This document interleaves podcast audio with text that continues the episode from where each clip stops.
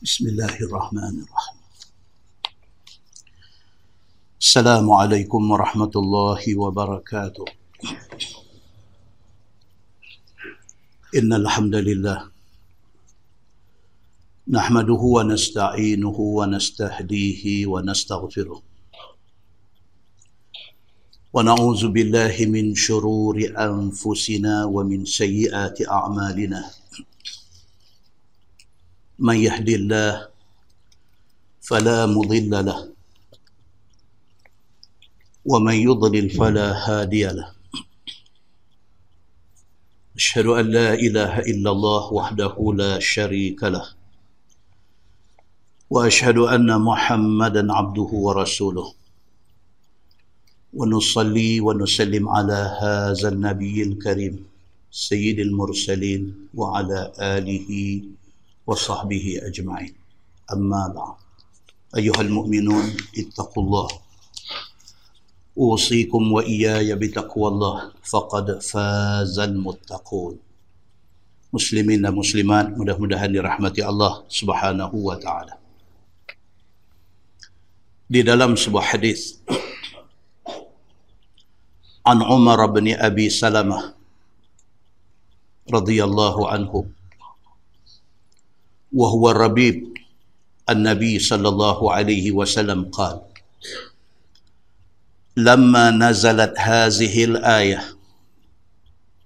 على النبي صلى الله عليه وسلم إنما يريد الله ليذهب عنكم الرجس أهل البيت ويطهركم تطهيرا. في بيت أم سلمة فدعا فاطمة وحسنا وحسينا. فجللهم بكساء. وعلي خلف ظهره. فجلله بكساء. ثم قال النبي صلى الله عليه وسلم اللهم هؤلاء أهل بيتي. فأذهب عنهم الرجس وطهرهم تطهيرا. قالت أم سلمة وأنا معهم. يا نبي الله.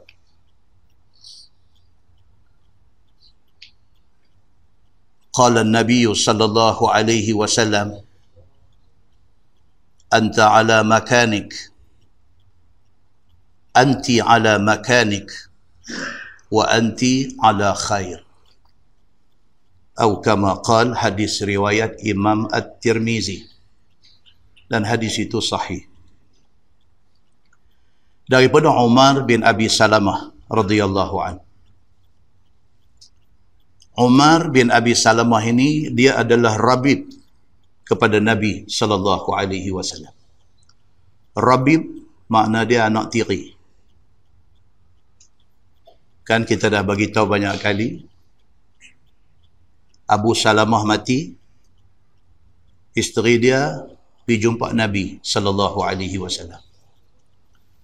Dia habaq dekat Nabi ya Rasulullah suami saya Abu Salamah dah meninggal. Nabi kata inna lillahi wa inna ilaihi raji'un. Nabi kata mudah-mudahan Allah ganti dekat engkau suami yang lebih baik Ummu Salamah kata tak ada dah orang lebih baik daripada bekas suami dia daripada Abu Salamah. Bila Nabi sallallahu alaihi wasallam pergi ziarah mayat Abu Salamah Nabi doa Allahumma ighfir li Abi Salamah.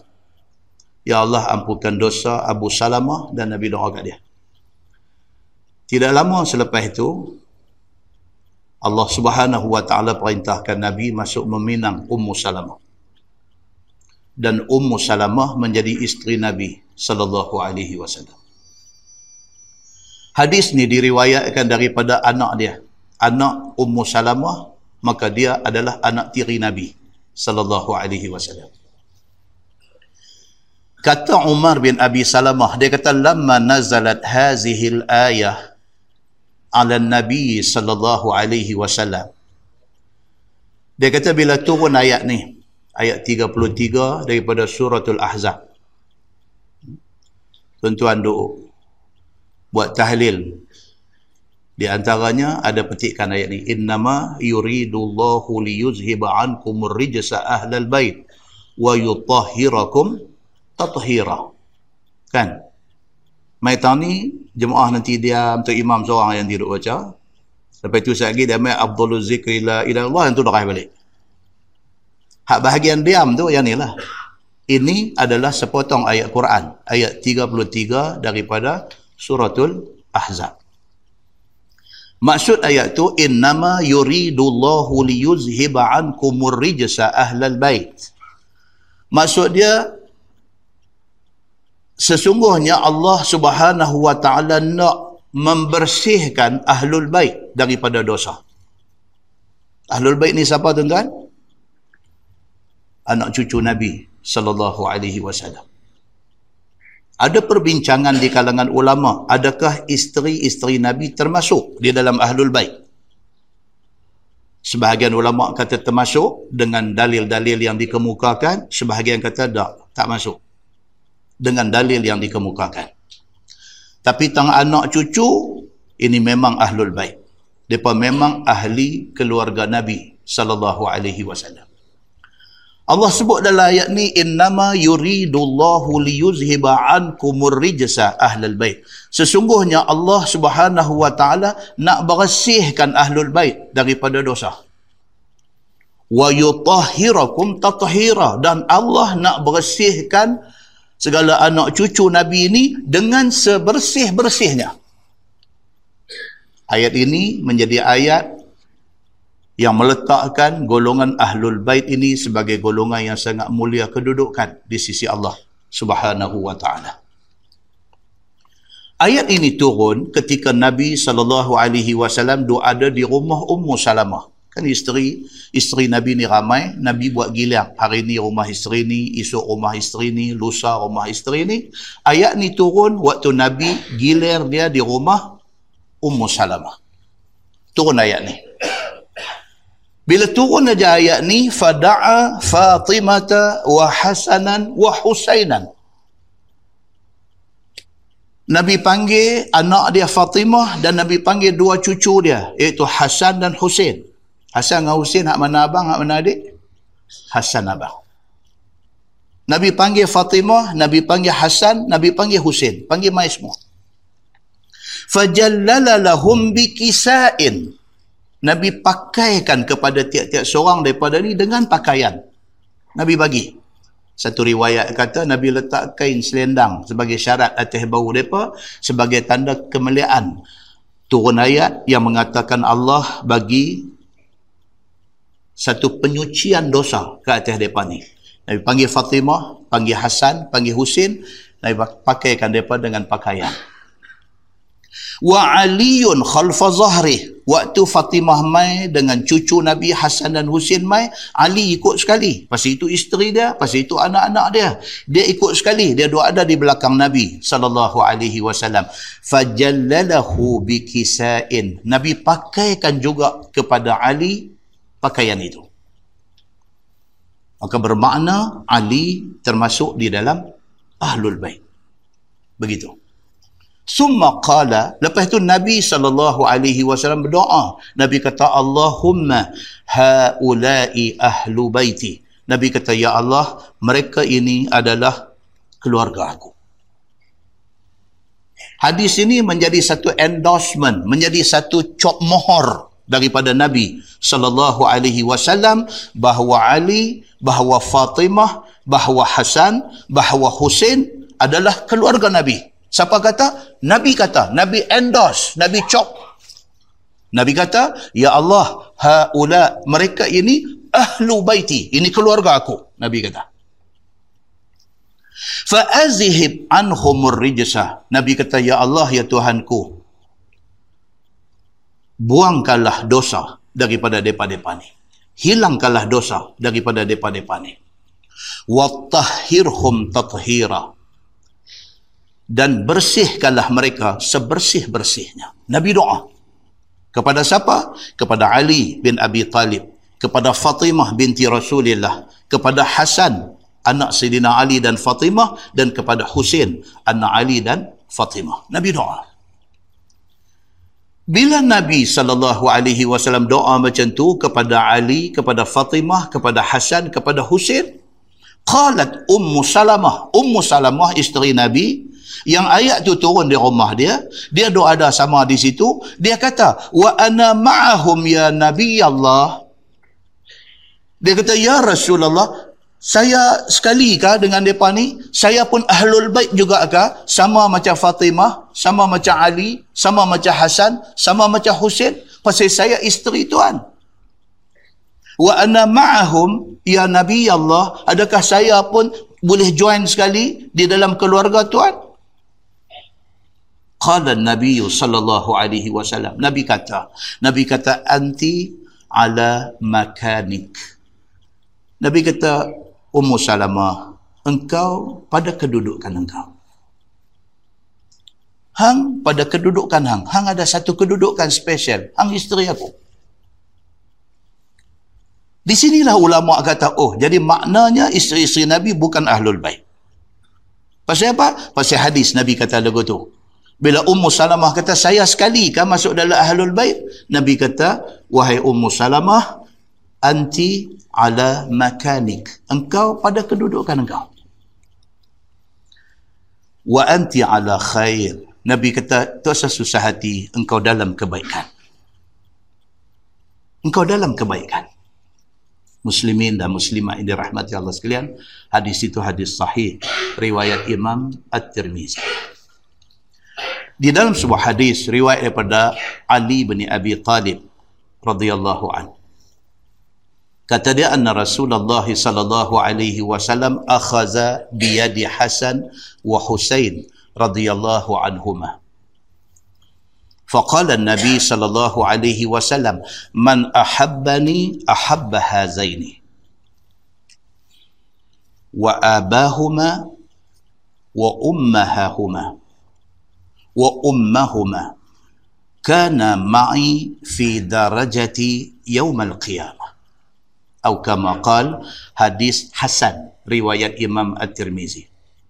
Sayyidina Ali bin Abi Talib pada satu hari dia kata Nabi sallallahu alaihi wasallam pegang tangan dua orang cucu dia ni. Sekejap lagi tuan-tuan insya-Allah kita nak baca kitab lagi cerita Nabi doa untuk cucu dia. Jadi sebelum tu kita kena tahu cucu Nabi ni apa istimewa mereka kepada Nabi sallallahu alaihi wasallam Sayyidina Ali kata satu hari Nabi berjalan pimpin tangan dua-dua cucu ni Hasan, Husin pimpin tangan jalan. Bila main di depan orang ramai semua, Nabi kata, "Man ahabbani?" Siapa yang betul-betul sayang dekat aku? Nabi kata, "Ahabba hazaini." Tolong sayang dua cucu aku ni. Nabi kata kalau betul hampa sayang dekat aku, tolong sayang cucu aku dua orang ni. Hasan dengan Husin ni wa abahuma dan sayang mak ayah depa dua-dua ni. Sayang bapa depa Sayyidina Ali. Siapa sayang aku? Nabi kata sayang Hasan sayang Husin sayang bapa dia Sayyidina Ali. Wa ummahuma dan sayang mak dia Fatimah anak aku. Kalau betul hampa sayang dekat aku tolong sayang cucu dua orang ni tolong sayang dekat Hasan Tolong sayang dekat Hussein, tolong sayang dekat bapa depa Sayyidina Ali, tolong sayang dekat mak depa Fatimah. Kalau tidak, hampa tak betul-betul sayang aku. Muslimin dan muslimat yang dirahmati Allah sekalian. Nabi kata lagi, Nabi kata kana ma'i fi darajati yaumal qiyamah. Siapa yang sayang aku, yang sayang Ali, yang sayang Fatimah, yang sayang Hasan, yang sayang Husain, mereka akan ada satu tingkat dengan aku di hari akhirat itu. Tuan-tuan, muslimin dan muslimat ini rahmati Allah sekalian. Kalam Nabi ini cukup maksimum. Cukup maksimum. Sampai Nabi kata, siapa sayang dekat Hasan, dekat Husain, dekat Ali, dekat Fatimah, sama dengan aku di hari akhirat itu. Sama level dengan aku di hari akhirat esok. Hadis itu hadis Hasan, riwayat Imam At-Tirmizi. Dalam sebuah hadis lain riwayat pada Abi Hurairah radhiyallahu an. kata dia kunna nusalli ma'a Rasulillah sallallahu alaihi wasallam al-Aisha fa iza sajada wathaba al-Hasan wal Husain ala zahri fa iza rafa'a ra'sah أخذهما بيده من خلفه أخذا رفيقا ويضعهما على الأرض. فإذا عاد عادا حتى إذا قضى صلاته. أقعدهما على فخذيه. قال أبو هريرة فقمت إليه. فقلت يا رسول الله أردهما؟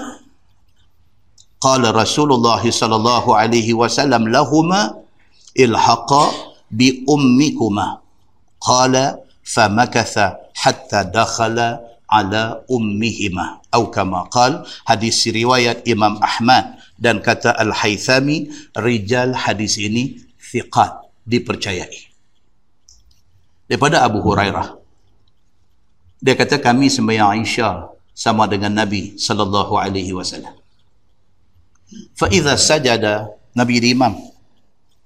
Bila Nabi sujud wathab al-Hasan wal Husain ala zahri cucu dua orang ni. Hasan dengan Husain ni bila Nabi sujud pakai ragah naik atas belakang Nabi. Wasaba panjat naik rabat naik atas belakang Nabi sallallahu alaihi wasallam fa idza rafa'a ra'sah apabila Nabi bangkit daripada sujud angkat kepala nak bangkit pada sujud akhadhahuma biyadihi min khalfihi akhdhan rafiqan. Tuan-tuan tengok bahasa hadis. Nabi sujud cucu dua-dua orang main rabat naik atas belakang. Bila Nabi nak bangkit daripada sujud Nabi suar tangan dia ke belakang ni. Cucu duk ada atas belakang ni nak bangkit pada sujud ni.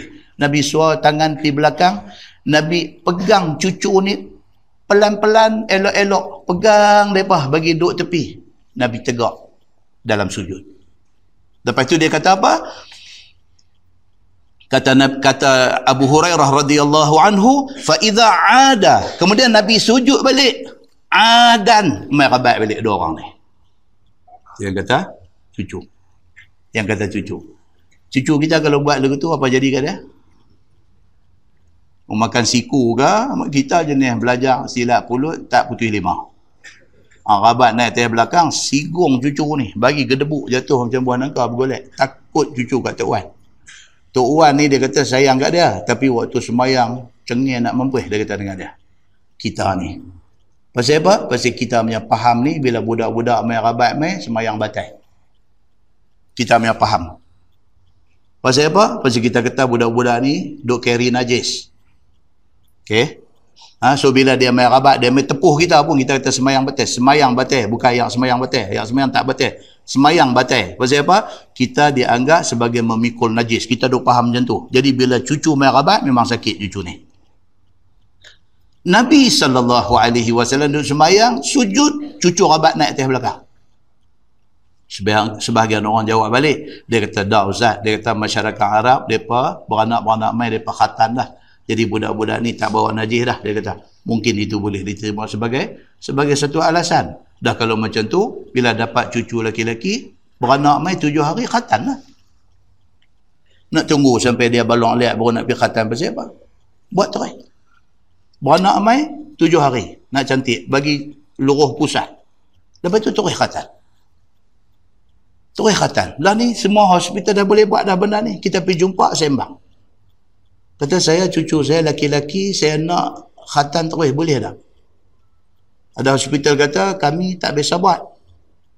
Tapi kalau nak buat bolehlah kami bincang dengan dengan general surgeon. Dia kata dengan pakar bedah am. Tanya dia boleh buat tak boleh buat. Pergi jumpa pula. Dia kata bolehlah kalau nak buat tak ada masalah. Dia bagi surat suruh kita sign. Sekali bersunat khatan budak tu luruh pusat baru buat yang tu budak-budak kecil cepat baik.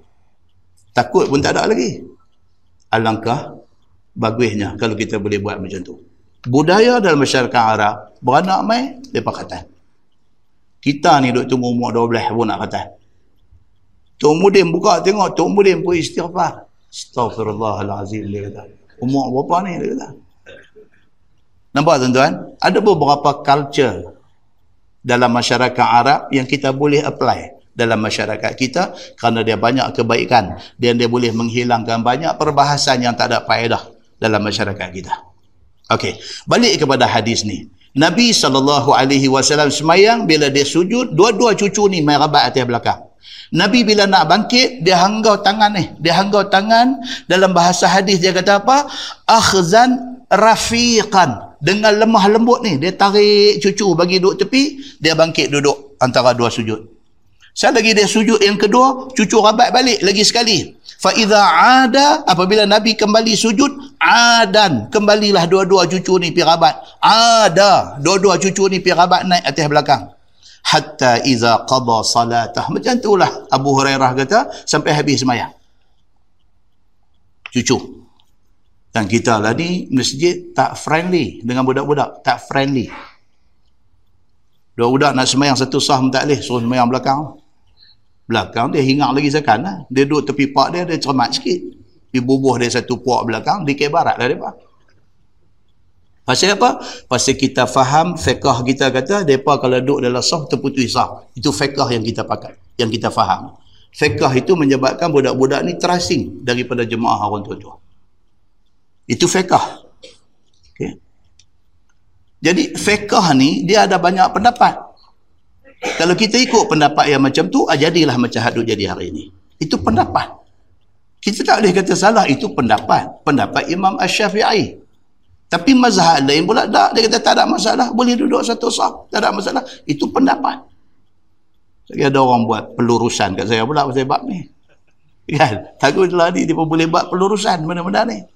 Muslimin dan muslimat yang dirahmati Allah sekalian. Ini persoalan fiqah. Fiqah ni dia dia satu ilmu silat satu bab macam-macam pendapat boleh lahir daripada satu bab tu. Maka itulah keluasan di dalam fiqh. Nabi SAW sujud cucu rabat atas belakang. Nabi nak bangkit dia kuat cucu ni dengan lemah lembut tolak pergi tepi. Kemudian Nabi teruskan sembahyang. Nabi sujud kali kedua rabat naik pula lagi sekali Abu Hurairah radhiyallahu anhu kata hatta iza qada salatah. Sampai habis semayang lagu itulah keadaan dia. Aq'adahuma ala fakhizaih. Bila dah habis nabi bagi salam semayang nabi ambil cucu dua orang ni duduk atas riba dia.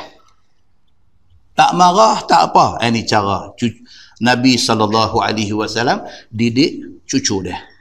Lepas bagi salam ambil hasan duduk di kanan ambil ali duduk di balik kiri dia Abu Hurairah dia kata apa faqumtu ilaih dia bangkit pi dekat Nabi sallallahu alaihi wasallam. Faqultu kata dia, "Ya Rasulullah, arudduhuma?"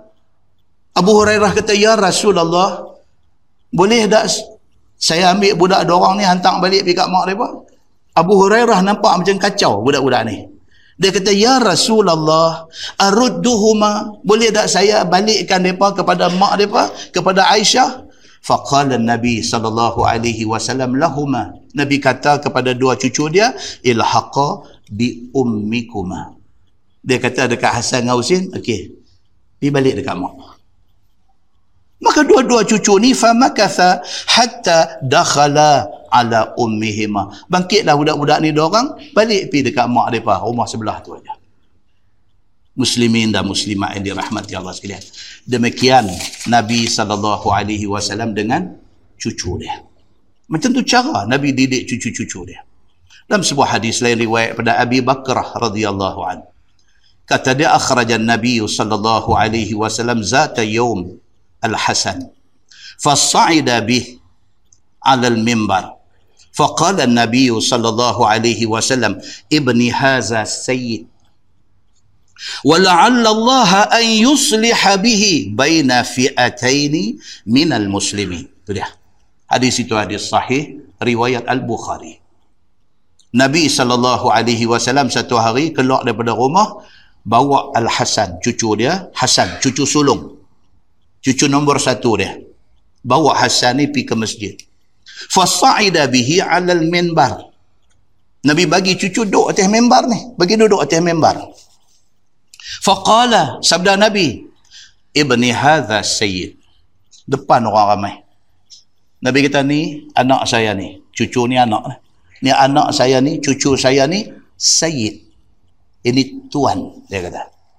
Kan kita cerita dalam kuliah kita yang baru lepas Sayyid ni yang jadi di, di Malaysia ni Sayyid macam-macam ni kata keturunan Nabi ni ambil daripada perkataan Sayyid yang disebut di dalam hadis ini. Nabi kata ini keturunan dia, ini cucu dia, ini Sayyid. Dia kata, Sayyid makna dia Tuhan. Ini Hasan ini cucu aku, dia ni Sayyid, dia ni Tuhan. Wala'alla Allah an yusliha bihi baina fi'atain minal muslimin. Nabi cakap dah masa tu, benda tak jadi lagi. Nabi kata dah, mudah-mudahan dia ni, cucu aku ni, mudah-mudahan Hasan cucu aku ni, dia akan menjadi orang yang mendamaikan dua kelompok besar yang nak berperang. Benda tak jadi lagi. Nabi sebut dah.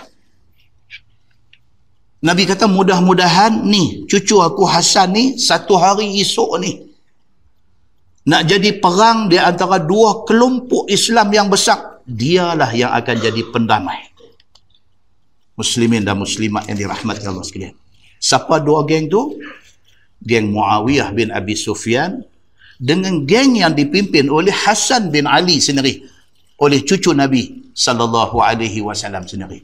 Muslimin dan muslimat yang dirahmati Allah. Kita sejarah perpecahan yang membawa sampai kepada berlaku perang antara sesama orang Islam ni lama dah.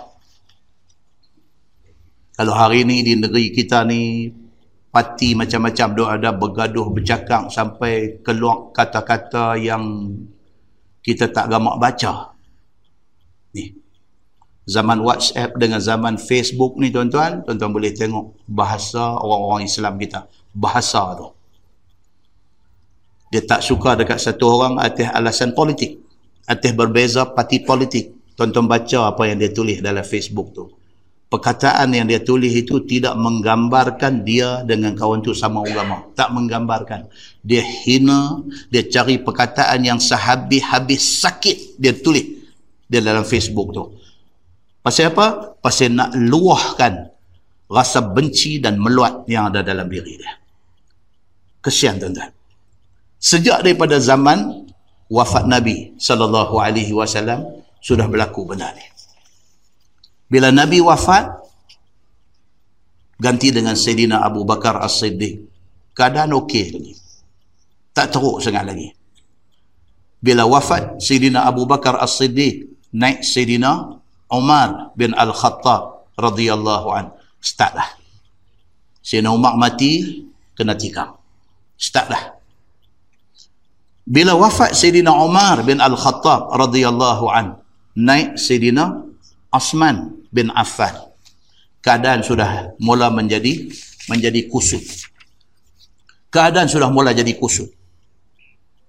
Sayyidina Osman bin Affan dituduh sebagai pengamal nepotism. Nepotism ni maksud dia apa? Bagi jawatan ke adik-adik. Sidina Osman dituduh. Sedangkan kalau tuan-tuan baca riwayat hidup dan sifat peribadi Sidina Osman bin Affan radhiyallahu anhu, tuan-tuan boleh gambarkan Osman ni orang macam mana? Satu orang yang cukup lemah lembut. Satu orang yang lemah lembut ni tiba-tiba orang Islam sendiri hantam dia. Dia berkata dia mengamalkan nepotism. Dia lantik adik-beradik dia untuk memegang pos-pos penting di dalam pemerintahan dia ketika dia menjadi khalifah. Keadaan itu akhirnya makin merebak, dia makin meroyak, akhirnya wujud timbul satu pemberontakan depa pi kepung rumah Sayyidina Osman bin Affan. Depa kepung rumah dia di Madinah ni. Depa nak bunuh dia depa bukan kepung dia kerana nak takut-takutkan dia bukan kerana nak ugut dia sahaja depa nak bunuh Sayyidina Osman sahabat Nabi yang menjadi menantu Nabi sallallahu alaihi wasallam depa nak bunuh dia pada hari rumah dia kena kepung, Sayyidina Osman bin Affan naik di atas rumah dia.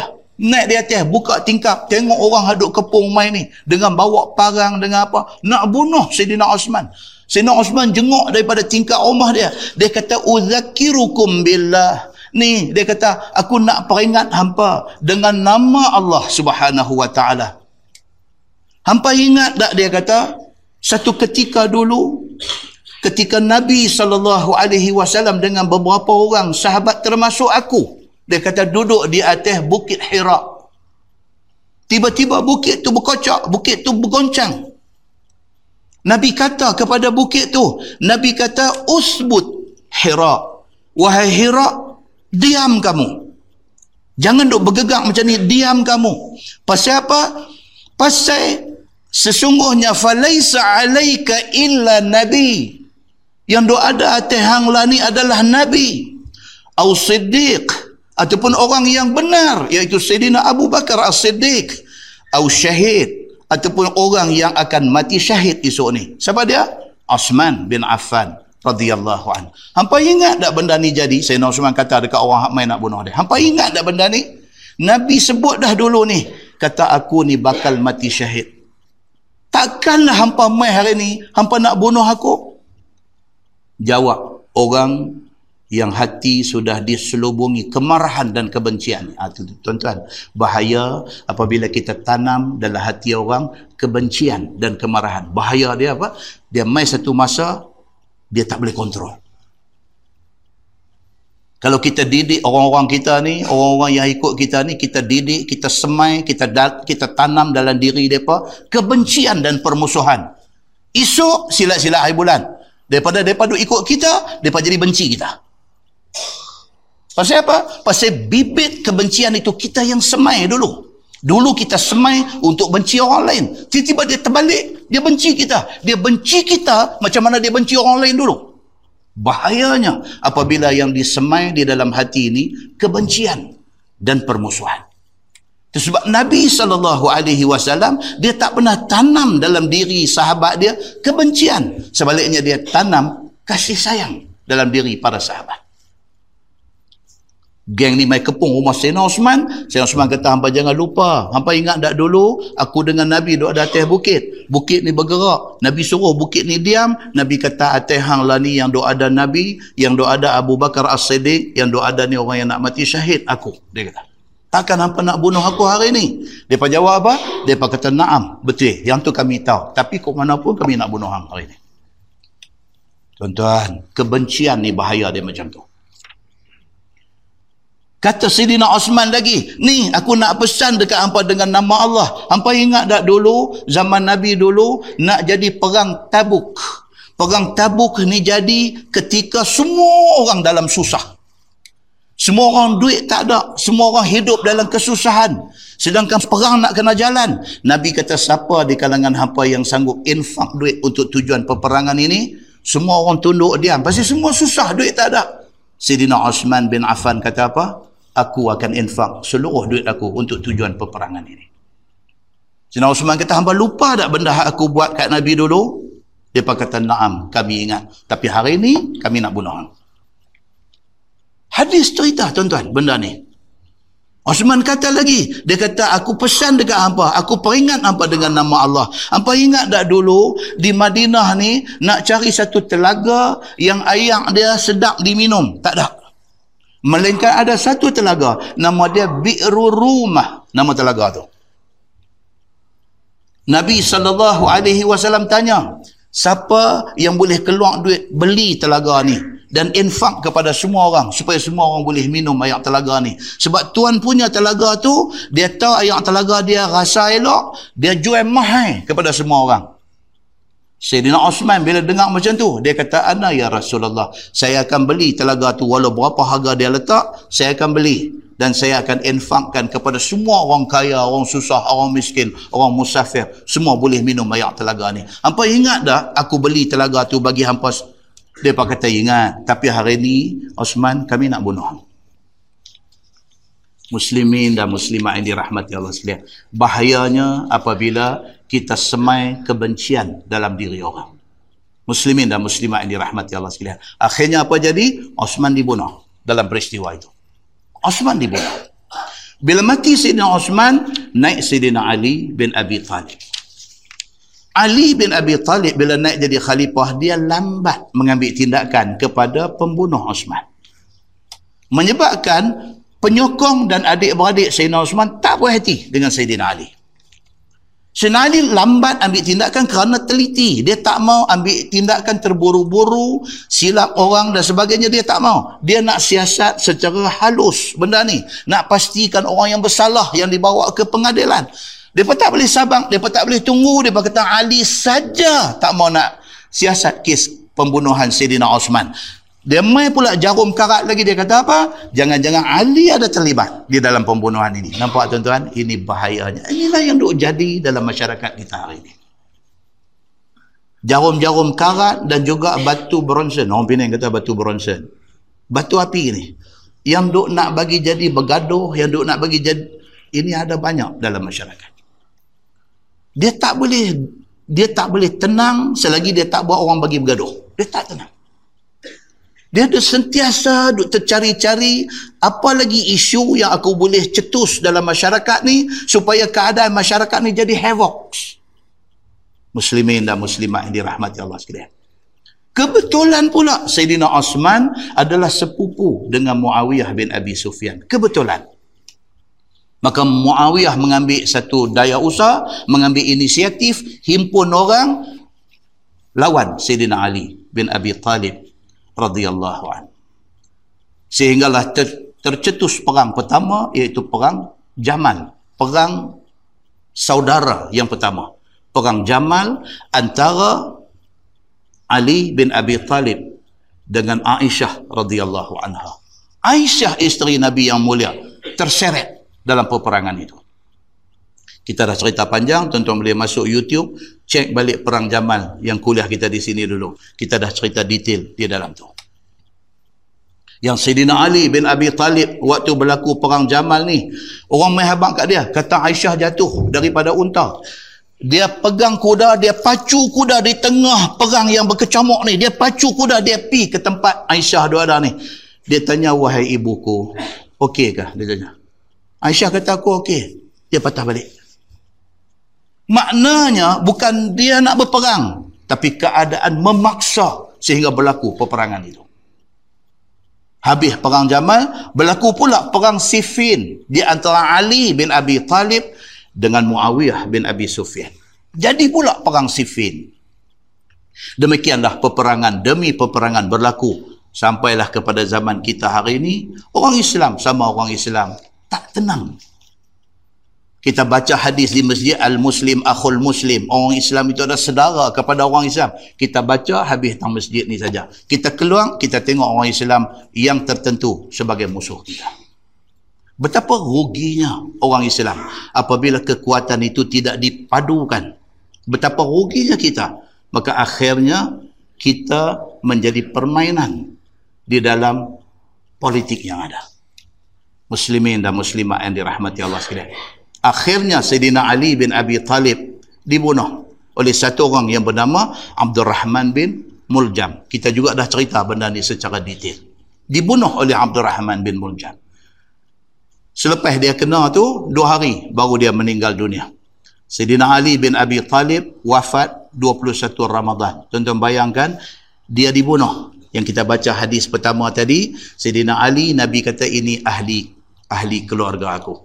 Ali dibunuh dalam bulan Ramadan oleh seorang yang mengaku Islam. Abdul Rahman bin Muljam, satu orang yang hafaz 30 juzuk Al-Quran. Dia bunuh Sayyidina Ali bin Abi Talib radhiyallahu an. Tuan-tuan tengok tak betapa bahayanya apabila kebencian ini dia meluap-luap, kita sudah tidak boleh kontrol kebencian itu. Muslimin dan muslimat yang dirahmati Allah sekalian. Tidak lama lepas itu, kumpulan ini melantik Sidina Hasan. Ni yang kita baca hadis ni. Cucu Nabi ni, Sidina Hasan dilantik untuk ganti tempat bapak dia. Tempat bapak dia, tempat Sidina Ali bin Abi Talib. Ganti sebagai khalifah sementara. Dia tak boleh nak duduk lama di situ sebab dia satu orang yang tak minat dengan politik. Hasan ni. Dia satu orang yang soft spoken, cakap pun lemah lembut. Dia dia bukan satu orang yang garang. Walau bagaimanapun dia pimpin satu pasukan tentera yang dalam hadis kata tentera dia sebesar bukit. Bawa nak pergi serang Muawiyah bin Abi Sufyan. Muawiyah bin Abi Sufyan pula apabila Amru bin Al-As habak dekat dia, Kata Hasan bawa pasukan besar nak main serang. Dan kata Amru bin Al-As, aku tidak nampak pada muka tentera Hasan bin Ali ini tanda-tanda mereka nak patah balik. Sebaliknya mereka main, tentu mereka akan perang. Muawiyah bin Abi Sufyan kata apa? Dah berapa ramai dah orang kita Islam sama Islam bergaduh berperang mati dan takkan kita nak teruskan lagi peperangan ini. Maka dia pilih dua orang daripada orang dia pergi jumpa dengan Hasan cucu Nabi sallallahu alaihi wasallam minta kalau boleh ada cara lain tak usah jadi perang bila sampai kepada Sidina Hasan cucu Nabi sallallahu alaihi wasallam Bila sampai dekat dia dia kata dia kata walaqad sami'tu Aba Bakrah yaqul ra'aitu Rasulullah sallallahu alaihi wasallam 'ala al-mimbar wal Hasan bin Ali ila janbih wa huwa yuqbilu 'ala an-nas marrah wa 'alaihi ukhra wa yaqulu an-nabiy sallallahu alaihi wasallam inna ibni hadha sayyid wa ولعل الله أن يصلح أن يصلح به بين فئتين عظيمتين من المسلمين nih cucu Nabi ni dan dan dia ingat balik hadis yang kita baca tadi dia ingat balik dia kata apa? Aku teringat satu sahabat Nabi yang bernama Abu Bakrah. Abu Bakrah kata apa? Nabi SAW satu hari pergi masjid bawa Al-Hasan, bawa aku, dia kata. Hasan dia kata. Lah dia dah besar. Dia dah jadi panglima tentera. Dia kata bawa aku pergi di masjid, Nabi letak aku masa tu budak lagi, letak di atas membar. Kemudian Nabi kata dekat orang semua, ini anak aku, ini cucu aku, dia ni Sayyid. Dia ni ketua, dia akan jadi pemimpin esok.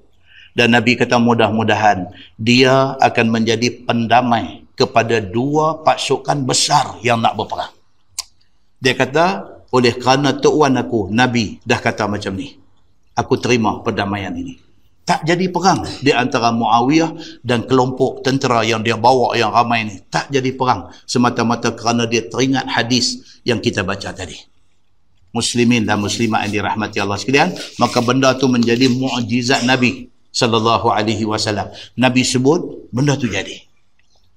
Dan akhirnya satu hadis daripada Salim radhiyallahu anhu. Dia kata sami'tu Abu Hazim yaqul inni la syahidun yawma mata al-Hasan. فذكر القصة. فقال أبو هريرة سمعت رسول الله صلى الله عليه وسلم يقول من أحبهما فقد أحبني ومن أبغضهما فقد أبغضني. أو كما قال حديث رواية إمام أحمد.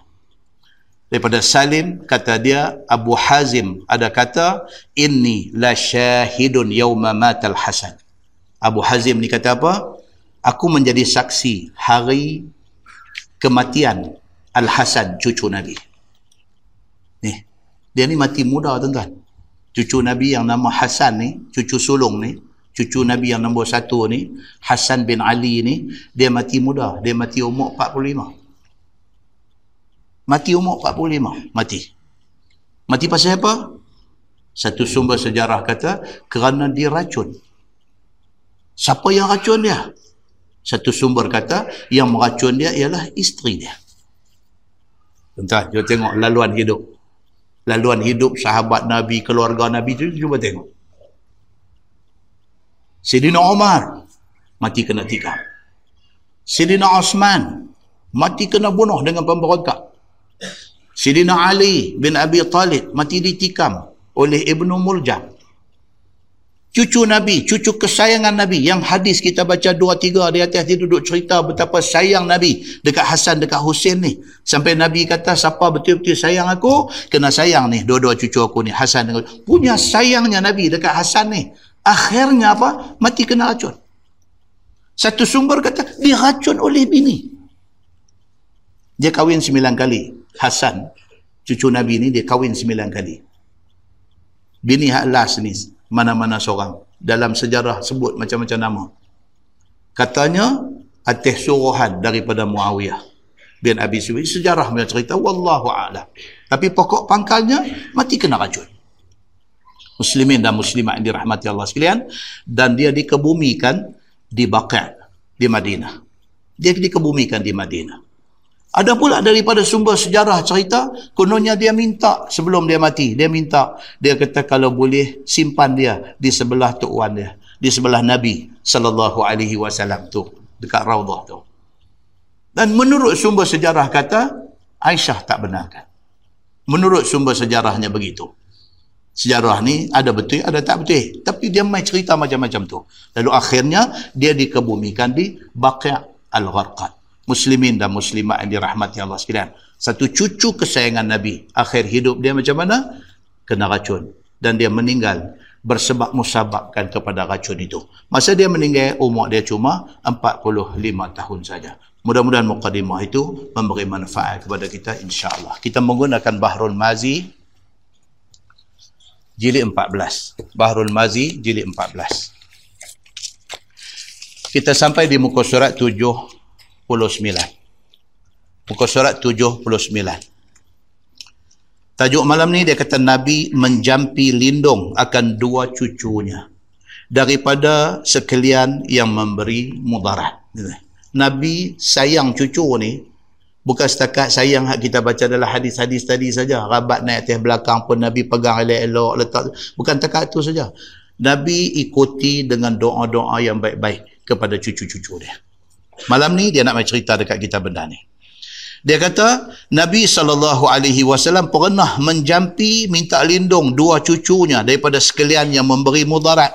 Sama ada mudarat itu daripada hantu syaitan sama ada daripada hantu ada hantu ada ke tuan-tuan? Hantu. Syaitan tu lah hantu. Syaitan, iblis ni semua hantu lah depa ni. Depa ni dia buat kerja jahat. Kan? Saya ada buat kereta duduk lintas jambatan Pulau Pinang itu semalam dah cerita sikit lah. Kan? Abang kau perempuan. Kata ke dia daripada abang kata ada tiang 56 semalam dah cerita lah. Siapa tengok YouTube malam dengar dah lah. Kata ada satu tiang nama tiang 56 di jambatan Pulau Pinang. Berhantu kata. Tang tu ada ayam ayam apa?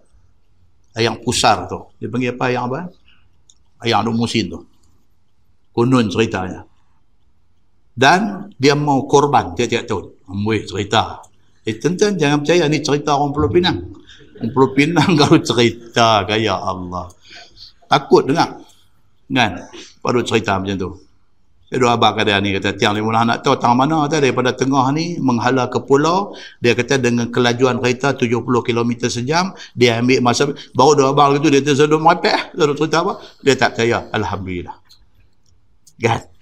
Tapi hadis Nabi sallallahu alaihi wasallam secara jelas menceritakan singgah sana syaitan di mana? Di tengah lautan. Itu hadis. Nabi kata singgah sana. Apa maksud singgah sana tuan-tuan? HQ.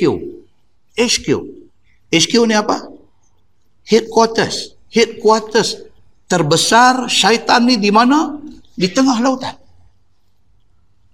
Aja yang mereka buat teori mai bermuda triangle, mereka apa duk nak ceritakan, nak bawa kata, di situ sebenarnya HQ iblis dan syaitan. Dan kita baca dalam hadis cerita kata apa? Iblis syaitan ni hari-hari mereka ni keluar daripada HQ mereka, pi buat kerja masing-masing di tempat yang ditentukan. Dan tiap-tiap hari mereka kena balik bagi report kepada general besar mereka. General no lah pujuk Nabi Adam suruh makan apa dulu dia lah jenderal dia tak mati dia ni tak mati dia lah ni pangkat ke tak ada baju nak buah penuh no dia ada di tengah lautan iblis syaitan ni semua balik tiap-tiap hari kena report duty balik report di HQ jenderal akan tanya apa hang buat hari ni dan iblis syaitan ni akan beritahu hari ni aku dah buat dia aku dah buat ni supaya minum arak aku dah buat ni suruh buat lagu ni suruh buat apa Jenderal kata apa? Hang tak buat kerja. Sehinggalah apabila yang dilaporkan itu dia kata hari ini aku berjaya menjadikan sepasang suami isteri bercerai. Dia kata hak ni aku nak dengar. Keruntuhan rumah tangga itu adalah benda yang sangat dikehendaki oleh iblis dan syaitan. Pasal apa tuan-tuan? Apabila pecah belah satu rumah tangga, mangsa yang ada dalam rumah tangga tu berapa ramai semua tu akan diperdayakan oleh syaitan isteri jadi ibu tunggal, anak-anak sudah jadi yatim, bapa tak ada dan sebagainya, di situlah iblis syaitan nak masuk. Dia lebih mudah kerja dia untuk nak memperdayakan anak cucu Adam alaihi salam ini. Bila dia bagi tahu kata hari ini aku berjaya putuskan, pecah belahkan sebuah rumah tangga, general kata bagus. Yang ni yang aku nak dengar. Di mana berlaku benda ni? Dalam hadis Nabi sallallahu alaihi wasallam kata, di singgah sana iblis. Di mana? Di tengah lautan. Muslimin dan muslimat yang dirahmati Allah sekalian. Maka Nabi sallallahu alaihi wasallam dalam bab kita nak baca ni, dia minta supaya Allah Subhanahu wa taala lindung cucu dia dua orang ni, Hasan dan Husin ni daripada hantu syaitan. Dia kata dan minta supaya diselamatkan dua cucu ni daripada menatang bisa. Menatang bisa. Tuan-tuan, dulu, walaupun dulu pembangunan korang, kita jarang jumpa ulang tedung selah. Lah ni punya banyak ulang tedung selah. Di kolam ketir baru ni naik duk atas bumbung. Allahu Akbar. Dia naik duk atas bumbung, bawah bumbung zeng tu. Satu kampung Raya Hondah turun bih. Buka bumbung rumah hamba Allah ni. Bangkit ceh kata bangkit. Tedung selah. Ini binatang bisa. Ulang kapak pun bisa dah. Tedung selah tuan-tuan. Dia boleh bangkit berdiri. Hapus kita ni. Dia boleh berdiri. Kan? Bukan dalam gambar nagin petang-petang tu. Yang tu mengarut. Dia boleh panggung macam tu. Lagi bisa daripada kobra hitam ni. Tedung selah ni muslimin dan muslimat yang dirahmati Allah sekalian. Nabi minta doa kepada Allah supaya cucu dia dilindungi daripada seumpama ini. Daripada tedung selah, lipan, kala jengking apa minta supaya dilindungi binatang yang berbisa daripada ular, lipan, kala dan sebagainya. Dan daripada mata manusia yang memberi mudarat ke atas orang yang dipandangnya. Yang ni. Kita baca dah eh, dalam kuliah yang lepas apa dia? Dia panggil al-ain. Ainun maksud dia apa? Mata. Al-ain maksudnya pandangan mata jahat. Evil eye, orang putih kata. Evil eye. Kita tak tahu, tuan-tuan. Dalam kalangan kita ni, jiran kita, adik-adik kita, kawan rakan kita, tempat kerja kita, kita tak tahu siapa yang ada evil eye dengan kita. Biasanya kalau Allah bagi kat kita kelebihan adalah orang yang sakit mata. Ada. Allah bagi kat kita rupa parai serak sikit, ada orang sakit mata. Allah bagi dekat kita ilmu lebih sikit, ada orang sakit mata. Allah bagi dekat kita kesenangan hidup sikit, ada orang sakit mata. Allah bagi apa juga benda yang merupakan kelebihan pada kita, akan ada orang yang sakit mata. Dan inilah yang dikatakan al-ain. Nabi minta supaya Allah Subhanahu Wa Taala lindungi lindungi cucu dia daripada al-ain, daripada pandangan mata jahat manusia. Saya tak ada tadi nak keluar dah Facebook tengok ada satu kawan saya pada Sarawak ambil gambar dekat pos kereta rumah abang dia. Pos kereta. Ada orang main bubuh nasi. Satu lungguk nasi dengan apa kan nampak pelik lah dia ambil gambar. Abang dia telefon dia dia main ambil gambar hantar. Dia kata ustaz tolong ustaz ni nak buat lagu mana? Faham tak? Tak tahu lah apa dia. Siapa dia? Atau nak main nak lungguk satu, satu, satu nasi dekat puas kereta siapa? Adakah itu angkara al-ain ataupun itu ang, angkara sihir jahat ataupun? Wallahu alam. Orang kita ni pelik tuan-tuan. Dia suka bergaduh. Kawan menyaga lebih sikit dia nak pedajai kawan tu. Dia nak pelingkup menjaga kawan tu. Punya susah payah kawan tu nak bangunkan perniagaan dia, dia senang-senang nak pergi pelingkup perniagaan kawan tu. Dia tak boleh. Dia tak boleh tengok orang senang. Dia jadi tak senang. Benda ni besar di dalam Islam. Sehingga kan tajuk dia kita baca, tak tahu berapa bulan. Kalau campur dengan cuti, lagi banyak bulan. Tak habis. Cerita pasal Al-Ain. Muslimin dan muslimat yang dirahmati Allah sekalian sebagaimana yang dikeluarkan oleh Imam At-Tirmizi hadis yang menunjukkan yang demikian itu kata dia Ani bin Abbas radhiyallahu anhu maqal kana Rasulullah sallallahu alaihi wasallam yu'awwidhul Hasan wal Husain itu hadis Kata dia diriwayatkan kepada satu sahabat Nabi sallallahu alaihi wasallam yang masyhur alimnya. Namanya Abdullah bin Abbas radhiyallahu anhuma. Ibnu Abbas. Siapa dia ni tuan-tuan? Pupu Nabi. Sepupu Nabi. Dia anak Al-Abbas, Nabi anak Abdullah. Abbas dengan Abdullah ni dua beradik. Sepupu Nabi. Dan dia alim besar. Dia ni alim besar katanya adalah adat Nabi sallallahu alaihi wasallam menjampi lindungkan dua cucunya. Benda ni menjadi amalan Nabi. Nabi ni bukan sekali. Berkali-kali Nabi keep on doa, keep on doa. Teruskan berdoa, berdoa minta Allah selamatkan keluarga dia, terutamanya dua cucu dia ni. Macam tu. Iaitu Sayyidina Hasan dan Sayyidina Husin radhiyallahu anhuma daripada sekalian yang memberi mudarat akan keduanya. Sambung hadis tu, dia kata, Yaqulu, ah, ini doa dia.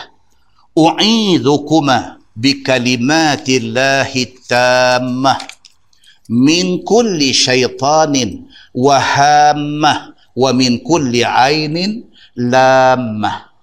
Ini siapa yang duk belajar apa Darus Syifa Tuan Guru Allah Yarham Tuan Guru Datuk Arundi dia hafal doa ni. Ini doa ma'thur, doa yang sumber daripada Nabi sallallahu alaihi wasallam. Apa maksud dia? Nabi sallallahu alaihi wasallam doa, dia kata aku minta supaya dilindungi dan ditolakkan keburukan kepada kedua kamu, yakni kepada Hasan dan Husain dengan segala kalimah Allah yang sempurna. Kalimah Allah yang sempurna apa dia? Quran. Quran itu ada barakah dia, ada berkat dia. Nabi doa, Nabi kata, Ya Allah, lindungilah cucu aku dengan kemuliaan Quran ini minta lindung cucu aku ni yakni dengan Quran ataupun dengan sekalian kitab yang diturunkan ke muka bumi ini. Selain daripada Quran Taurat hak betul itu Zabur dan sebagainya ini semua adalah kitab yang Allah bawa turun. Ini semua termasuk di dalam kalimatullah di dalam kalimat Allah. Daripada mereka ni semua kena penyakit syaitan dan juga binatang bisa. Seperti ulang kala jengking, lipan dan sebagainya. Dan minta supaya dilindungi mereka daripada pandangan mata jahat yang boleh memberi mudarat. Minta supaya cucu Nabi dua orang ni selamat daripada kena pandangan mata jahat. Daripada orang berdengki. Daripada orang tak senang hati dengan dia. Yang mata manusia yang pandangannya dengan pandang dengki. Dia tengok tu kita tahu dia dengki. Begitu. Lalu kena mudarat pandangnya itu atas orang. Dengan kerana dia tengok tu dengan tengok penuh kedengkian dan meluat. Orang yang kena tengok tu boleh jadi tak elok dekat dia. Itu tu sebab orang pesan kan kita kalau dapat anak, dapat cucu, comel-comel ni, tak usah duk publish dalam Facebook. Tak usah. Tak usah. Dapat anak, tengok Allah segaknya budak ni. Kan? Tengok cucu kita orang sega duduk tayang dalam Facebook. Tak sah. Pasal apa? pasal kita invite kita menjemput ain daripada orang. Bukan semua orang. 10 orang tengok bukan 10 orang kata Alhamdulillah. 10 orang tengok ada seorang aja kata cik nak tunjuk kata cucu. Ada seorang. Habis. Kita mendedahkan cucu kita yang tak ada dosa apa baru beranak mai suci bersih ni kita pergi dedahkan dia kepada satu bahaya. Muslimin dan muslimat yang dirahmati Allah sekalian. Dia kata dengan kerana itu kena mudarat akan pandangan mata jahat manusia itu. Baik masalah. Dia kata menjampi orang dan diri sendiri itu harus ia dengan dalil Nabi saw ada buat jampi dan juga ada menjampi orang lain. Ha dia kata apa hukum kita jampi diri kita sendiri kalau kita sakit. Kita sakit, kita pegang tempat yang sakit tu, baca bismillah, bismillah, bismillah, baca doa yang ditunjuk oleh Nabi sallallahu alaihi wasallam. Apa hukum dia? Hukum dia sunat. Pasal betul itu sunnah Nabi sallallahu alaihi wasallam. Doa kepada orang pula. Doa macam Nabi doa dekat cucu, dekat cucu dia itu sunnah Nabi sallallahu alaihi wasallam iaitu dua cucu seperti yang tersebut di dalam masalah tadi maka bagi seorang kita boleh menurut sebagian perbuatan Nabi sallallahu alaihi wasallam itu yakni menjampi diri sendiri dan menjampi orang lain boleh Hak tadi ni kalau kita nak baca untuk diri kita, kita ubah hak depan tu jadi a'udzu. Kalau kita nak doa untuk untuk anak, u'izu. U'izuka kalau seorang. Nabi doa untuk dua cucu dia, u'izukuma dua orang. Kalau untuk kita, a'udzu bi kalimatillahi tammah. Doa untuk kita. Ya Allah, minta supaya Allah lindungi kita dengan kalimah dia yang sempurna wa min kulli syaitanin dan minta lindung kita daripada gangguan syaitan wa hammah dan daripada kena binatang yang berbisa. Wa min kulli ainin lamah dan daripada pandangan jahat manusia. Daripada dengki manusia. Kalau nak doa untuk kita a'udzu. Kalau nak doa untuk orang u'izuka itu saja. Okey? Jadi siapa ada kitab boleh tanda di situ, balik dia boleh buat amal. Dan itu adalah sabit daripada Nabi sallallahu alaihi wasallam. Baik, doa itu kerana nak menolakkan daripada sekalian yang memberi mudarat atas badan sendiri ataupun menolak daripada mudarat jin syaitan ataupun daripada menatang bisa ataupun mudarat yang datang daripada manusia dengan sebab pandangan matanya yang hasad dengki itu atau dengan sebab sihir dan sebagainya. Sihir. Ada tak ada tuan-tuan sihir dalam masyarakat ni? Ada.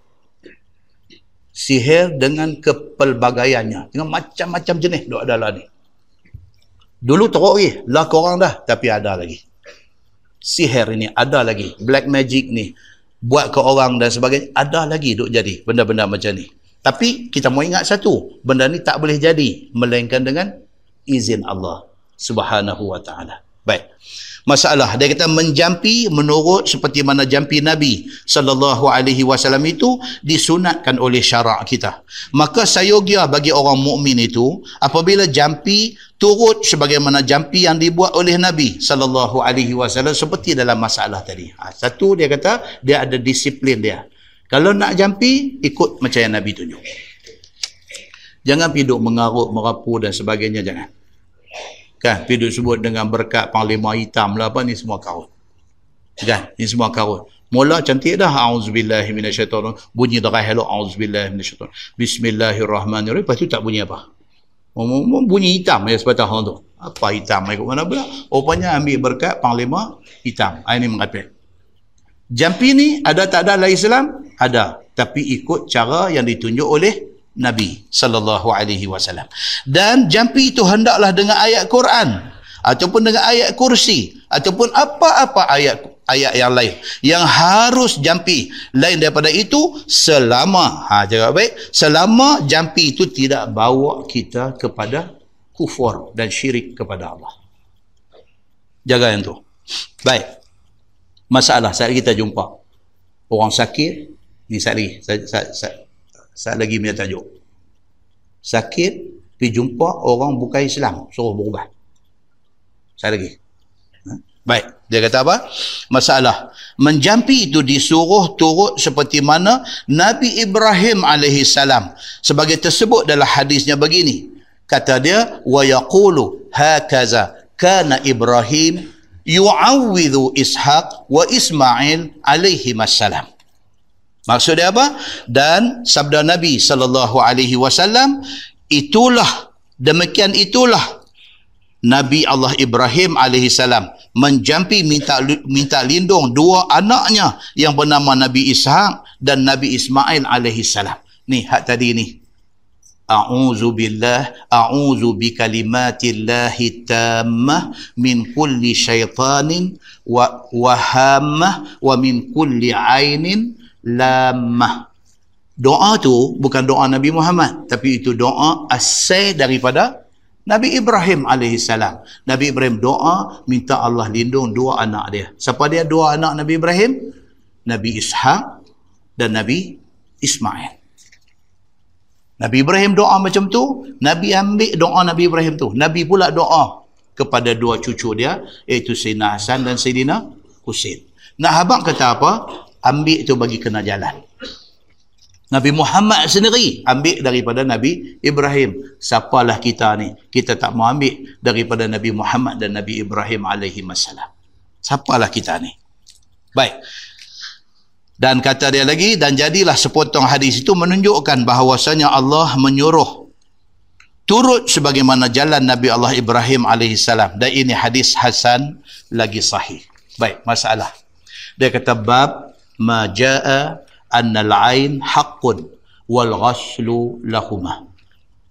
Bab yang datang pada menyatakan bahawasanya ain itu memang ada. Pandangan mata jahat ni bila tengok dia mai dengki dia mai sakit hati lepas tu dia jadi tak elok dekat orang yang dia tengok tu dia kata apa? Itu memang ada. Jangan tak percaya dia kata dan pada pekerjaan mandinya. Mandi ni tentu kena faham juga siapa yang nak kena mandi? Siapa nak kena mandi? Kawan yang tengok kawan tu dan kawan tu pergi jadi tak ketahuan? Kawan yang tengok kena mandi ke? Kawan yang kena tengok yang jadi tak tahuan tu kan nak kena mandi? Agak-agak tuan-tuan siapa nak kena mandi?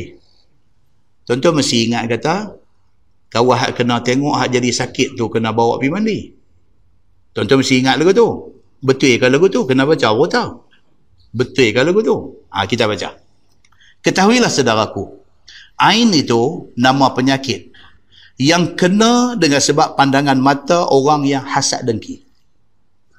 Start dengan dia dengki. Akhirnya orang yang kena dengki itu jadi sakit. Dia kata.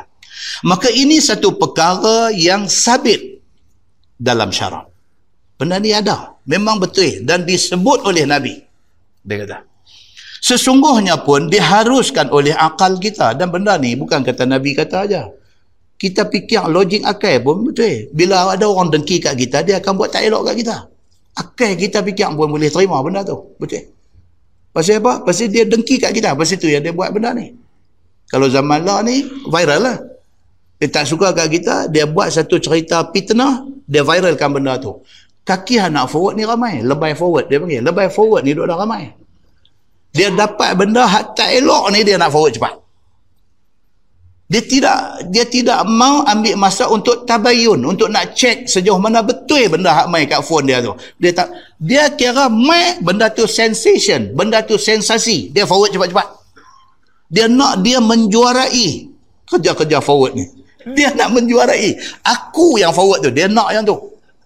Baik kemudiannya tahu kata benda hak dia forward tu tak betul eh? dia sengak Kod kata dia nak tolak balik kata ni. Minta maaf hak saya tolak tadi tu semua tak betul. Saya minta maaf tolong tarik balik. Tak sekali-kali. Dia kira tak apalah. Dia settle dengan Tuhan di sana. So, amboi hebat dia ni. Dia nak settle dengan Tuhan eh. Dia tak sini dia tak payah settle. Tuan-tuan cuba tengok manusia kita ni. Dia forward ni tergopoh gapah nak forward. Bila tahu kata tak betul dia tak betul balik muslimin dan muslimah yang dirahmati Allah sekalian. Sesungguhnya pun diharuskan oleh akal benda ni. Dan syarak kita mensabitkan yang demikian itu cukup ada ajar dengan cara tolaknya. Syarak bagi tahu pula kalau dah kena al-ain, kena penyakit ain ni nak settle macam mana? Syarak bagi tahu. Agama bagi tahu. Dan cukup hukum berlindung daripadanya. Maka di sini didatangkan hadis daripada Imam At-Tirmizi yang menunjukkan atas bahawasanya ain itu memang ada betul. Dan benda itu adalah pekerjaan yang sememangnya ada. Kata dia an habis at-taimi. Jangan tengok nama orang Arab. Habis nama dia. Habis. Eh, orang tanya nama apa? Habis. Taklah nama apa? Habis. Tak, takkan habis pun nama tak, tak, tak, nak, tak ada nak buh habis dah. Nama dia habis. Ni, dia ni rawi hadis ni an Habis. Nama dia Habis. An Habis At-Taimi radhiyallahu anhu. Kata dia annahu sami'a Rasulullah sallallahu alaihi wasallam yaqul la syai' fil ham wal 'aini haqqun. Tuan tengok hadis tu. Pendek aja. Dia kata diriwayatkan oleh satu sahabat Nabi sallallahu alaihi wasallam. Nama dia Habis. Nama Habis. Habis At-Taimi radhiyallahu anhu. Baru ni keluar surat bang apa yang sampel sekali dalam Malaysia ni nama apa? S dia, satu huruf dia. S. Perempuan. Sampai keluar TV dia. Besar dah pun baru jadi famous dia. S. Orang tanya nama apa? S. Yalah S. S apa? S Samsudin ke? S apa ni? S Subramaniam ke? Dia pakai pelit depan S saja. Singapura, S apa? S lah. Dah lah S apa? S lah. Nama dia satu huruf. S binti apa? Oh, tuan-tuan. Ya, ni bagus. Dua ada A sampai Z ni. Tuan-tuan pilih lah mana-mana. Bagi orang yang dapat anak yang duk pening tak tahu nak buah nama ni. Saya hat ni yang saya paling tak suka kali. Bila orang duk tanya Ustaz, saya dapat anak laki-laki minta Ustaz cadangkan nama. Oh, saya cukup stres ni. Pasal anak-anak saya pun semua orang perempuan yang buah nama. Saya tak saya, saya tak arti nak buah nama ni. Saya tak pandai. Dia baru tanya ni. Kita tak boleh nama apa tak bala janji tak bawa makna tak elok. Itu nak minta ustaz cadang. Janganlah. Aku banyak jalan lagi nak buat. Bagi A, B, C sampai Z lagi ambil mana satu, ha, baru ada kan. Kan? S saja dia ubah. Ha, bagi yang payah sangat tak tahu nak fikir ni, pilihlah satu X ke apa ke satu ubah. M ke apa satu ubah, pergi satu huruf ke dah habis. Yang tu pun dia boleh terima untuk jadi nama orang. Okey, baik. Jadi sahabat Nabi ni nama dia apa? Habis. Gamak dia nak pergi report dulu kot, dia pergi tanya nama, polis tanya nak buat nama apa? Eh dia kata habis bikiang dah. Habis dia buat nama habis. Mungkin. Kadang itu tak betul kan percaya. Okey. Dia kata nama dia ni Habis At-Taimi radhiyallahu anhu. Bahawasanya telah mendengar ia akan Nabi sallallahu alaihi wasallam bersabda, tiada apa suatu pada burung hantu. Ya. Nabi SAW habak apa? Dia kata jangan duk percaya ni benda-benda superstition. Orang putih kata superstition. Benda karut-marut. Benda tahyul. Okay? Nak tidur balik masjid lagi nak tidur. Mai pukul satu setengah tu tak boleh nak tidur lagi balik kanan tak kena boleh kiri tak kena. Dengar bunyi burung. Allah dia kata. Awak belah. Bila dia kata awak abang macam apa? Ada orang nak mati. Dia percaya benda macam ni. Burung tu bunyi biar pikat dia lah. Takkan dia tak bunyi dia. Oh kacau. Dia tak ada orang nak mati. Bini kata bang baru balik mengaji merepek lagu ni.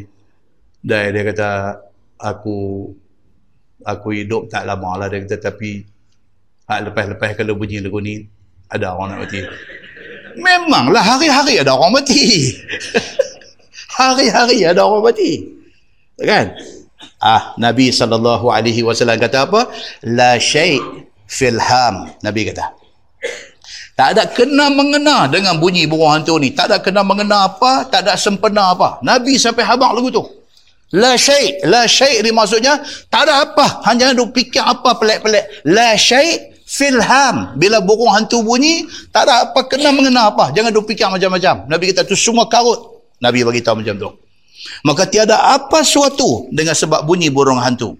Atau pada burung yang berterbangan malam-malam malam-malam berdebum kata bunyi langgar cermin rumah dia.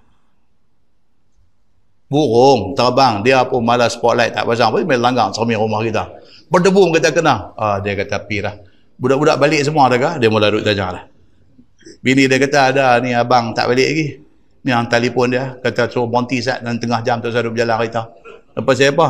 Kalau berjalan kat aksiden dia lah.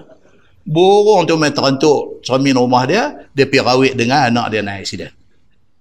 Nabi SAW kata apa? Jangan duk percaya benda-benda macam ni.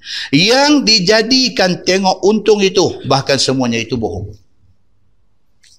Tengok sempena ni pergi percaya kata akan dapat hasil macam ni pertama dia tadi semua kawat.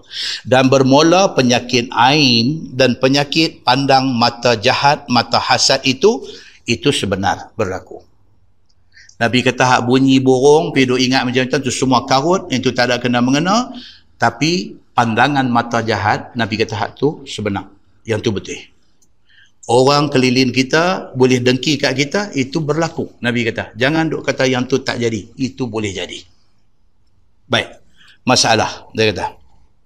Burung hantu yang diiktikadkan orang padanya itu semuanya itu bohong dia kata. Iaitu kata orang burung hantu yang sentiasa ia berbunyi pada waktu senja dan malam istimewa pula dia suka berbunyi sambil duduk di atas kubung dan merata-rata tempat yang ditinggalkan orang burung tu pasal apa orang panggil burung tu dulu dia suka duduk atas kubur Dulu. Lah burung tu lah di rumah dia duduk. Lah burung tu tak ada dah ni. Nak abang kat anak-anak ni, nak abang kata burung tu. Nak tunjuk tak boleh dah. Melainkan buka gambar dia tunjuk ke dah. Ni burung tu. Eh dia tak nak tengok burung ni ayah.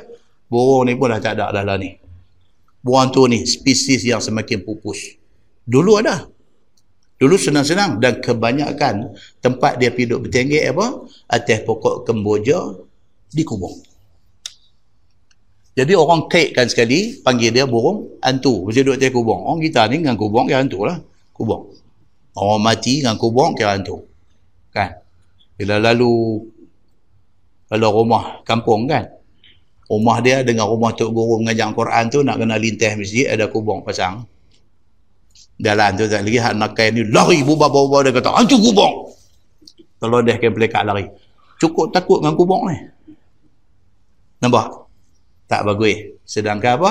Kubur ni tempat yang disuruh kita ziarah untuk mengingatkan mati. Bukan nak mengingatkan hantu untuk mengingatkan kita satu hari akan mati Nah, muslimin dan muslimat yang dirahmati Allah sekalian. Kata yang artikan orang-orang ialah asalnya nyawa orang mati yang jadi burung. Ada mula nak merepek lah. Kata burung hantu tu sebenarnya orang mati. Orang hak mati tu, nyawa dia masuk dalam badan burung tu. Dia pergi duduk karang lagu tu. Nampak? Dia kata, maka apabila malam, keluar ia mencari ayam. Dan berbunyi semacam yang selalu didengar itu. Ha, dia kata tu keluar tu, tu orang mati. Hantu, hantu cari ayam. Tuan-tuan, apa asal usul bila selesai ke bumi mayat duduk jurih ayam tu? Apa asal usul dia? Adakah dia daripada suruhan agama? Jurih pula ni ayam mawang ni. Jurih. Adakah dia mempunyai satu sumber daripada hadis ataupun sebagainya? Ha, boleh cari ya. Ha, tu. Tapi lah ni kita tengok oh, daripada orang besar-besar mati sampai hak kampung ni pun buat juga. Ayam mawang ni duk jurih dia kubur. Apa hukum buat kerja lagu tu? Saya suka satu lah ni tuan-tuan. Kitabnya Sahibus Samahah. Datuk Seri Mufti Wilayah Persekutuan. Okey. Datuk Seri Dr. Zulkifli Zulkifli Al-Bakri. Oh, bagus. Saya respect betul dekat, dekat dia ni. Nak panggil dia orang tua pun tak boleh. Pasal dia muda pada saya lagi. Tapi dia buat kelaku kelayak macam orang tua tu. Oh, muda pada saya lagi. Tidaklah bermakna saya ada buat kelaku macam orang muda. Dah, kan? Tapi dia ni, dia ni dia pergi buat kelaku macam orang tua.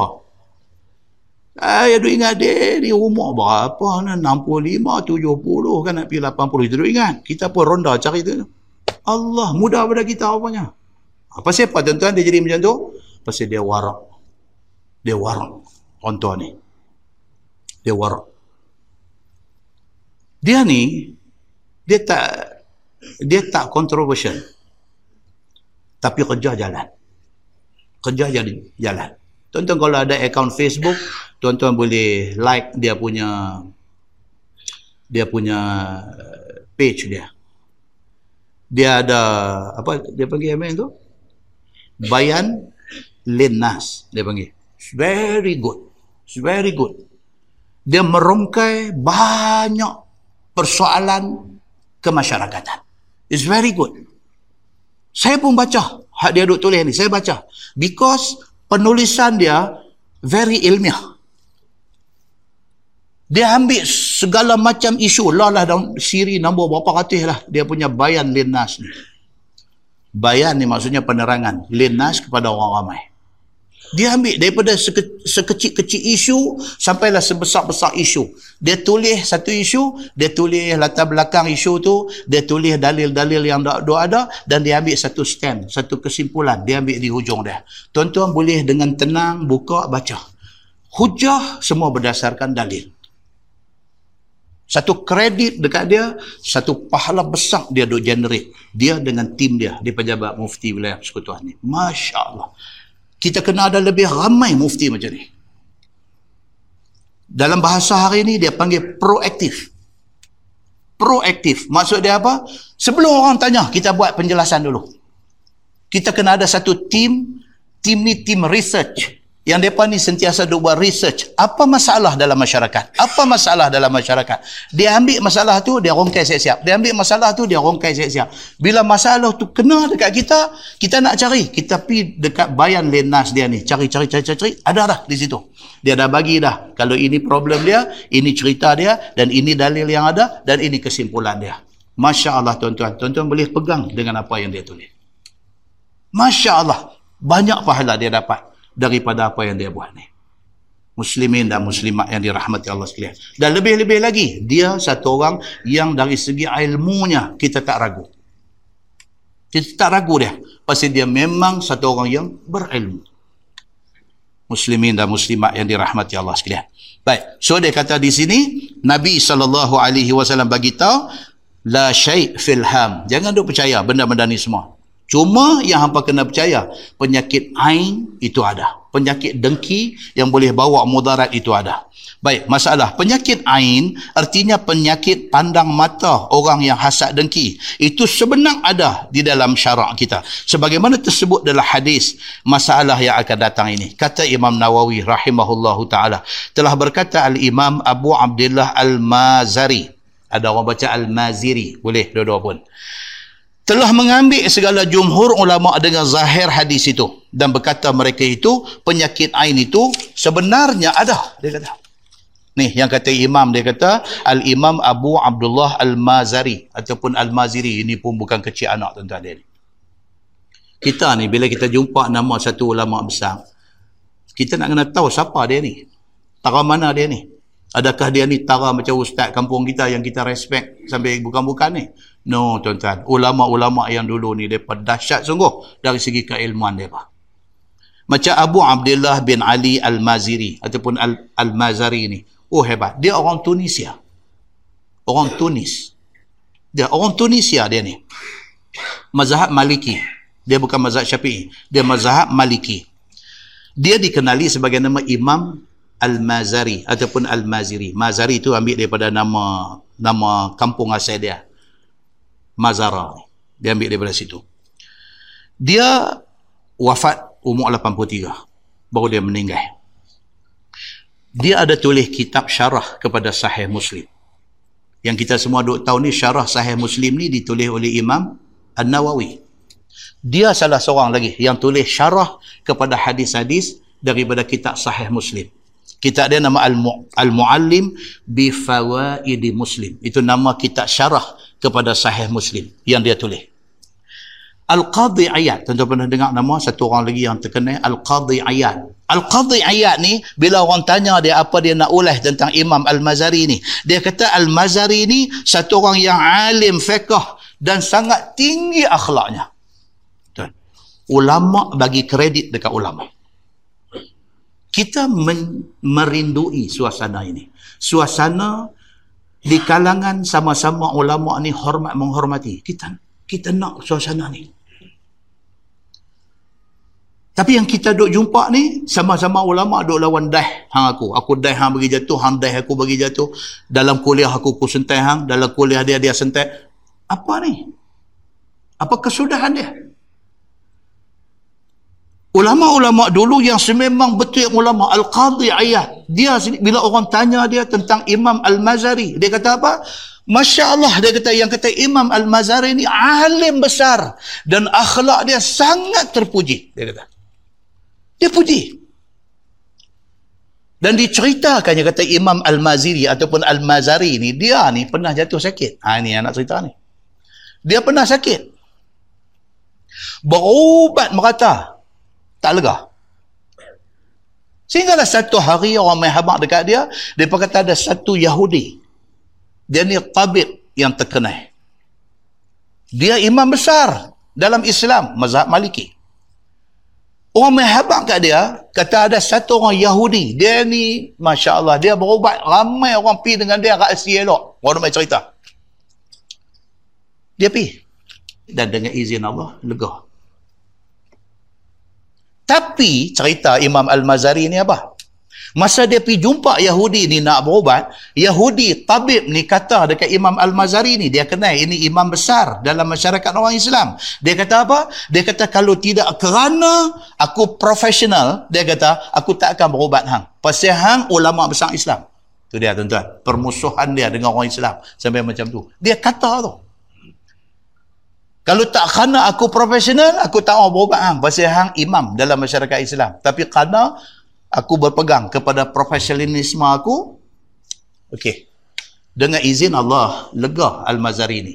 Dengan sebab tu, Al-Mazari ni, dia daripada ulama fiqh dan usul fiqh. Dan ulama hadis, dia ni. Al-Mazari ni. Dia terus ubah channel dia, dia pergi belajar bidang tip, bidang perubatan. Dengan kerana tu. Dia tak puas hati. Pasal terpaksa pergi berubat dengan Yahudi dan Yahudi ni pergi pula kata kat dia macam tu, dia tak puas hati. Dia sendiri pergi belajar bidang tip sehingga akhirnya dia menjadi pakar di dalam pengubatan Islam sampai dia buat buku tentang pengubatan Islam. Tu dia, tuan-tuan. Dia boleh sampai macam tu sekali. Hebatnya yang dikatakan Imam Al-Mazari ni. Orang Tunisia. Ah, ni dia ni. Penyakit ni dia kata apa? Penyakit air ni kata Imam Al-Mazari bukannya dengan jalan mungkin pada akal sahaja. Sebaliknya penyakit air ni memang ada sungguh dia kata. Nah, wallahu alam. Kalau nak perderai lagi nampak pukul 9.45. Tuan-tuan pun dah tunjuk jam kat saya banyak kali dah. Saya saja buat tak tengok. Tapi bila saya tengok naik kata Allah jam lagi besar dari situ 9.45. InsyaAllah yang akan datang dia punya penyakit ain itu ada pihak tak percaya. Dia kata ada pihak tak percaya kata tengok boleh jadi penyakit. Ada pihak tak percaya. Dan selepas ni dia akan berumai kat kita bukti-bukti sama ada dari segi dalil hadis Nabi ataupun bukti secara saintifik. Bukti secara saintifik. Kata punca daripada mata ni boleh jadi penyakit Kan siapa buat lagu? Bukan kerana mata apa tu? Ah, mata ni. Dia buat main beberapa dia bagi tiga contoh. Contoh yang kata eye contact ni boleh jadi sesuatu. Eye contact. Tuan-tuan pernah tengok satu magician. Tak tahu dia ni pun hilang raib mana pi. David Copperfield. David Copperfield. Dia tengok kayu api. Dia buat show dia tengok kayu api. Dia tengok tu tapi dia ni mata dia pun macam setan lah. Mata dia pun kita tengok dia ni mata. Kan? Dia tengok kayu api. Dia tengok tu biji mata dia bulat zoom nyala api. Itu ciri-ciri yang akan datang ni dia akan cerita tu. Mata ni dia ada satu power. Okay dia ada contact. Eye contact dia ada. Kita duduk depan satu orang saya duduk depan satu orang. Dia menguap. Dia, kita menguap sama. Pasal apa? Pasal apa? Ah, tu dia nak dia nak bagi tahu kata di sana wujud kontak. Dia wujud kontak. Kita tak mengantuk pun. Kita tengok duduk depan dia, kita sembang dia, dia menguap. Kita apa shot sekali, menguap sama. Nampak? Dia ada tu. Dia ada kontak. Okay? Dan lebih ketara lagi apa dia? Kawan tu sakit mata kita duduk renung mata dia, hmm, kita kena sama. Kan? Mata merah ni, sakit mata merah. Dia pakai, kita kata macam panca sitara. Dia buka, buka kau menyala biji mata. Allah kita kata. Kita tengok mata dia. Balik-balik dia mula. Duk tanya. Tanya dia menyala sebelah tu. Lepas tu dia menyala dua-dua belah. Dia buat main esok ni. Contoh-contoh nak bagi tahu dekat kita bahawa wujud yang dikatakan benda tu. Dan dia akan mai pula akan datang ni apa? Cerita santau angin. Santau angin. Okey. Pasal golongan natural science, dia ada satu bidang sains ni dia panggil natural science. Science tabi'i orang panggil. Natural science. Dia deny benda ni. Dia kata tak. Benda kalau you tak boleh proof dengan bukti, benda tu tak exist. Dia kata benda tu tak wujud. Okey, dalam nak menjawab balik kepada geng natural science ni, ah, dia buat mai benda-benda macam ni. Santau angin. Wujud tak wujud? Wujud. Dia pakai perantaraan apa? Perantaraan syaitan. Dia nak buat dekat orang yang duduk di tiang tu. Dia nak buat. Dia tengok ya. Benda tu dah pergi. Dia dah perui masuk dalam makanan kau tu. Balik-balik daripada kedai saat lagi. Sampai-sampai di rumah, dia nak main pukul 11 lebih, pukul 12, dia main merenyam dalam dada ni. Dia main merenyam. Eh, awak ni pelik ni, awak rasa pelik kan ni, awak rasa pelik ni. Muntah, muntah, muntah, muntah. Keluar darah buku. Lepas tu, bermulalah episod merana dalam hidup. Bermulalah episod merana dalam hidup. Rupa-rupanya, dia sudah kena santau angin daripada orang nak buat tu tapi pun dekat dia. Dia duduk daripada jarak jauh aja dia duduk, dia tengok aja yang tu yang kata al-ain. Dia tengok aja ah kena sana lepas tu dia bangkit pi dia naik motor dia naik kereta dia pi sini bawa balik. Baik. Wujudkah seumpama ini punya penyakit? Tajuk akan datang insyaallah. Dia akan cerita dekat kita. Tapi above all orang putih kata kemuncak dia atas sekali apa dia tuan-tuan Allah izin kata izin. Kita kena pegang yang tu. Kita pegang Allah subhanahu wa ta'ala. Minta Allah lindung kita daripada benda-benda macam ni. Kalau terkena pun, minta Allah bagi lega. Muslimin dan muslimah yang dirahmati Allah sekalian. Itulah yang cuba nak disampaikan oleh Nabi sallallahu alaihi wasallam kepada kita. Pasal apa Nabi habaq benda ni? Kerana Nabi sallallahu alaihi wasallam sayang kita. Kita tangguh dengan tasbih kafarah dan surah Al-As. Subhanakallahumma wa bihamdika. Asyhadu an la ilaha illa anta astaghfiruka.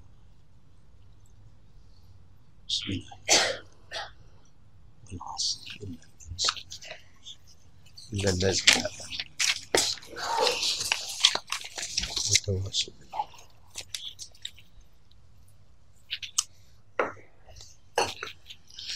اللهم صل على محمد وعلى آل محمد. بسم الله الرحمن الرحيم.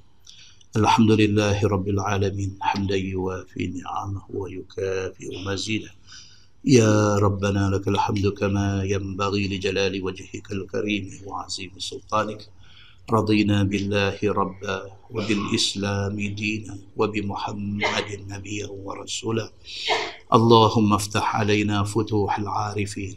وارزقنا فهم النبيين بجاه خاتم المرسلين. اللهم فقهنا في الدين وعلمنا التأويل واهدنا صراطك المستقيم. اللهم أرنا الحق حقا وارزقنا اتباعه. وأرنا الباطل باطلا وارزقنا اجتنابه. اللهم اجعل جمعنا جمعا مرحوما وتفرقنا من بعده تفرقا معصوما. وصلى الله على محمد وعلى آله وصحبه وسلم. والحمد لله رب العالمين. السلام عليكم.